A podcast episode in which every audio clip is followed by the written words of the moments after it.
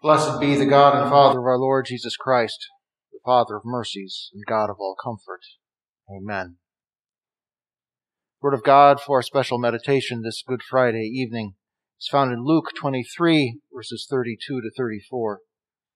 Two other men who were criminals were led away with Jesus to be executed. When they came to the place called the skull, they crucified him there with the criminals, one on his right and the other on his left. Jesus said, Father, forgive them, for they do not know what they are doing. They cast lots to divide his garments among them. This is the gospel of the Lord.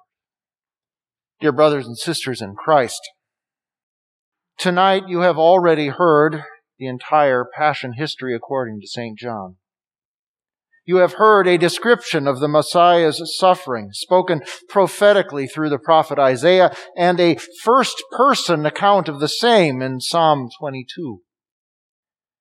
You have sung hymns that have impressed on generations of Christians the depths of pain, torment, and abandonment that Jesus experienced on that Friday almost 2,000 years ago. Do we need to describe all those things again? For now, let us focus only on one phrase and one fact from the three verses we just read from Luke. In the middle of verse 33, it is stated plainly and directly without any attempt to lessen its impact. They crucified him. Perhaps, though, this is a fact that we have heard so many times that it doesn't make the impact that it should. Maybe it's something that we know so well that it affects us about the same as someone saying something like, oh, I don't know, James Madison was the fourth president of the United States. Of course, there is no requirement for faith or salvation that, that we feel anything in particular when we hear they crucified Jesus. But if we don't feel anything, it might be a good time to take a moment and consider why. Is it because I've become so absorbed into myself that someone else's sufferings mean nothing to me? Is it because I've become so comfortable with my sins or even so convinced that I'm not a sinner that what Christ is suffering seems to have nothing to do with me? Is it because I see Jesus as only some unfortunate figure from the past whose death was merely an, another example of historical injustice? Is it because I just want to skip to the good parts of the gospel where Jesus tells me he loves me and I'm going to heaven and I, I don't want to engage with or try to understand the parts that tell me what that love required of him and how much that ticket to paradise cost him. So think about it. They crucified him there with the criminals. They uh, does it refer to the Roman soldiers or to the leaders of the Jews who had engineered his execution? Yes. The chief priests and elders of the people made it happen, and the soldiers did the crucifying. They took the bloodied body of the one born king of the Jews and stretched it out on a crude wooden cross. Though he was probably too weak already to resist, and was resigned to what was happening. They likely still tied his arms and legs to the, the cross to keep them still. Then we can picture one soldier holding the limb, another holding the nail, and another swinging the hammer. It would have been important to pierce through the flesh to the wood with the first strike, to, to keep the involuntary wriggling to a minimum. But it probably took a few more bone shivering blows to sink the spike deep enough into the cross that it could not be pulled out, either by weight or by struggle.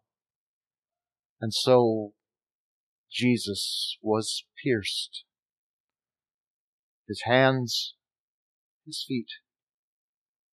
And when that was done, what likely took only a few minutes but felt like hours, when that was done, they lifted up the Christ bearing cross and set it up uh, upright. We can imagine the jolt as it dropped into its hole and how that would have torn at his flesh. They crucified our Lord with the criminals. Oh yeah, they were there too, suffering themselves the, from the same cruel mode of killing. But they at least were actually guilty of crimes that called for punishment. Jesus was perfectly innocent, but he was counted with the sinners, counted as a sinner, and counted as all sinners. Because he was suffering not just the physical pains of crucifixion, but also the spiritual agonies justly due every offense against the Almighty's divine majesty and perfect will. He was going through hell. Not in the sense that he was having a hard time, but in that he was literally and personally, physically and spiritually experiencing all the torment assigned by right to every sinner for their every sin. And yet, miraculously, still the suffering Son of God, while enduring his Father's forsaking him, called on that Father to forgive. Forgive not any sins of his own, because he had none, but to forgive the sins of those whose hands tied the knots, swung the hammer, and lifted him up. Why? because they did not understand that they were crucifying their Savior, their Lord, the Son of God, the King of creation. But even more, he asked for their forgiveness because he loved them. And he did not want them to suffer for their sins, which was the very reason that he himself was suffering on his cross despite his nakedness, despite his bloodied face and body, despite his rejection by the very people he came to serve, despite how difficult it was to speak. Jesus was stood up on that hill as their and our and all the world's great high priest, offering himself as the once for all sacrifice that would take away the guilt and stain and punishment of sin. Our good shepherd is also the Lamb of God who was slain so that his blood could wash away all of our pride, wash away our insistence on our own way instead of God's Wash away our resentments and rebellions against His will. Wash away our laziness, our dishonesty, our insults, abuse, and ignoring of other people. Wash away our narcissistic focus on our own selves and desires, our ethical shortcuts, our outright crimes, and wash away our treating of that which belongs only in marriage as a cheap personal plaything. They crucified. That is what this means. That is why his hands were pierced by nails. This is what makes Jesus the baby born in Bethlehem. Jesus the carpenter from Nazareth. Jesus the teacher, the miracle worker, the disciple maker. What makes him our Savior. If he had not gone to the cross, no one's sins would be forgiven. None of us would be headed for heaven. Death would still rightly terrify us, and Satan would still have his hold on us. But Jesus did. And as our priest, he stretched out his arms and blessed us by letting those precious hands be pierced so that by his wounds we might be healed of all the corruption that comes with sin. So trust it. Trust him. Trust what he finished for you on that cross at that place called the skull. He suffered and died to take away your sins, and so they are forgiven. He died a sinner's death and suffered a sinner's deepest punishment so that you would not have to.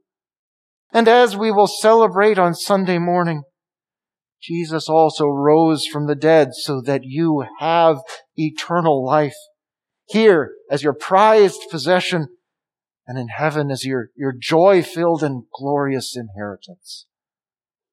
Christ wants you to see the evidence of this, to remind you of what he did, so that there is never any doubt of your salvation. Every sin was paid for. Every pain was endured. Even death and the grave were allowed to take him. And so he says, look and see. See the marks that show me to be your Savior.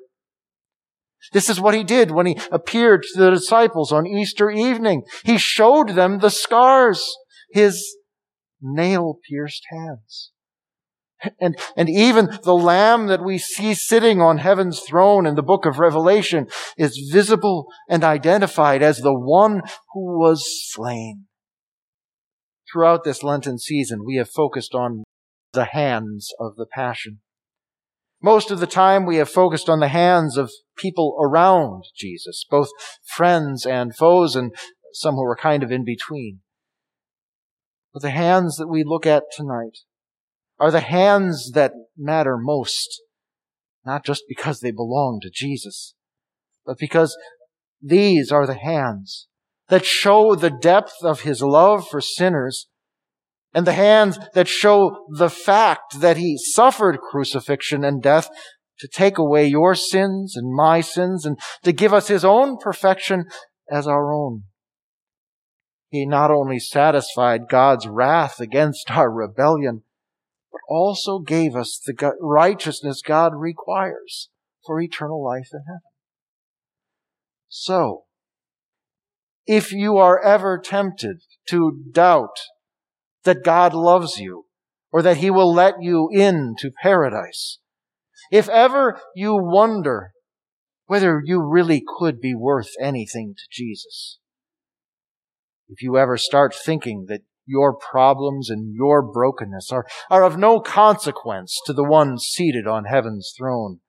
Or, for that matter, if you ever begin to think that, well, God should let you into heaven because you're such a good person, then do not look at or inside yourself for assurance. Don't point an accusing finger at the Lord and say, you don't care. Don't spread your arms open wide and say, hey, look at all these great things that I've done. God's gotta like me for all this. Don't look in the mirror either and point and say, what a miserable wretch. No one could ever love a good for nothing sinner like me. Instead, ask for a show of hands. Not from other people to, to vote on your worthiness. Ask for a show of Christ's hands. He will tell you everything you need to know. They will tell you of His love for you and the value He placed on you, of what He was willing to do and endure for you, what that love cost Him. You find what you ask for in the scriptures, in the Good Friday gospel. They are all the evidence and the assurance that you will ever need. Trust them. See them. Hold them. in your heart, in your mind, in faith, for good and forever. Hold them as they hold you. His nail pierced hands. Amen. Please rise. The grace of the Lord Jesus Christ be with your spirit. Amen.